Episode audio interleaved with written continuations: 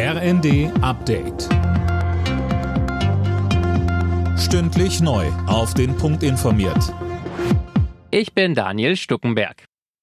Die Bundesregierung plant, willkürlichen Preiserhöhungen für Strom und Gas einen Riegel vorzuschieben. Das sieht der Gesetzentwurf für die Preisbremse vor. Energieversorger können ihre Preise dann zwar noch erhöhen, müssen aber nachweisen, dass der höhere Preis gerechtfertigt ist. Der ukrainische Präsident hat den Preisdeckel für russisches Öl kritisiert. Das sei keine ernsthafte Entscheidung, sagte Zelensky in einer Videoansprache. Einzelheiten von Nanju Kuhlmann. Für Moskau sei das sehr komfortabel, so der ukrainische Präsident.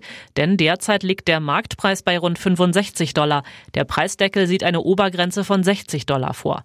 Das ermöglicht Russland immer noch Einnahmen von etwa 100 Milliarden Dollar pro Jahr, kritisierte Zelensky. Und das Geld werde dafür verwendet werden, genau die Länder zu destabilisieren, die jetzt weitreichende Entscheidungen vermeiden.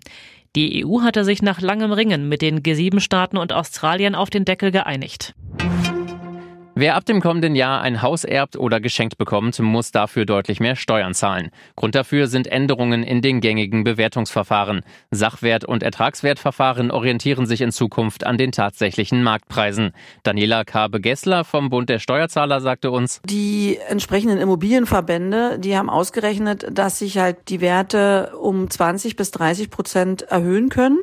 Es gibt immer noch die Möglichkeit, den Eigentümern oder Erben beziehungsweise Beschenkten Beamten äh, zu überlassen, dass sie ein Gutachten vorlegen können, falls man das Gefühl hat, dass dieser Sachwert oder Ertragswert doch zu hoch sein sollte.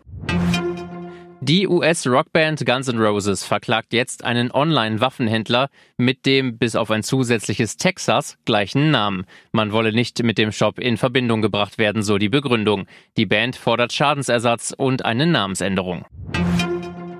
Bei der Fußball-WM sind die ersten beiden Viertelfinaltickets vergeben worden. Argentinien setzte sich mit 2 zu 1 gegen Außenseiter Australien durch. Im Viertelfinale kommenden Freitag sind dann die Niederlande der Gegner. Oranje war mit 3 zu 1 gegen die USA erfolgreich.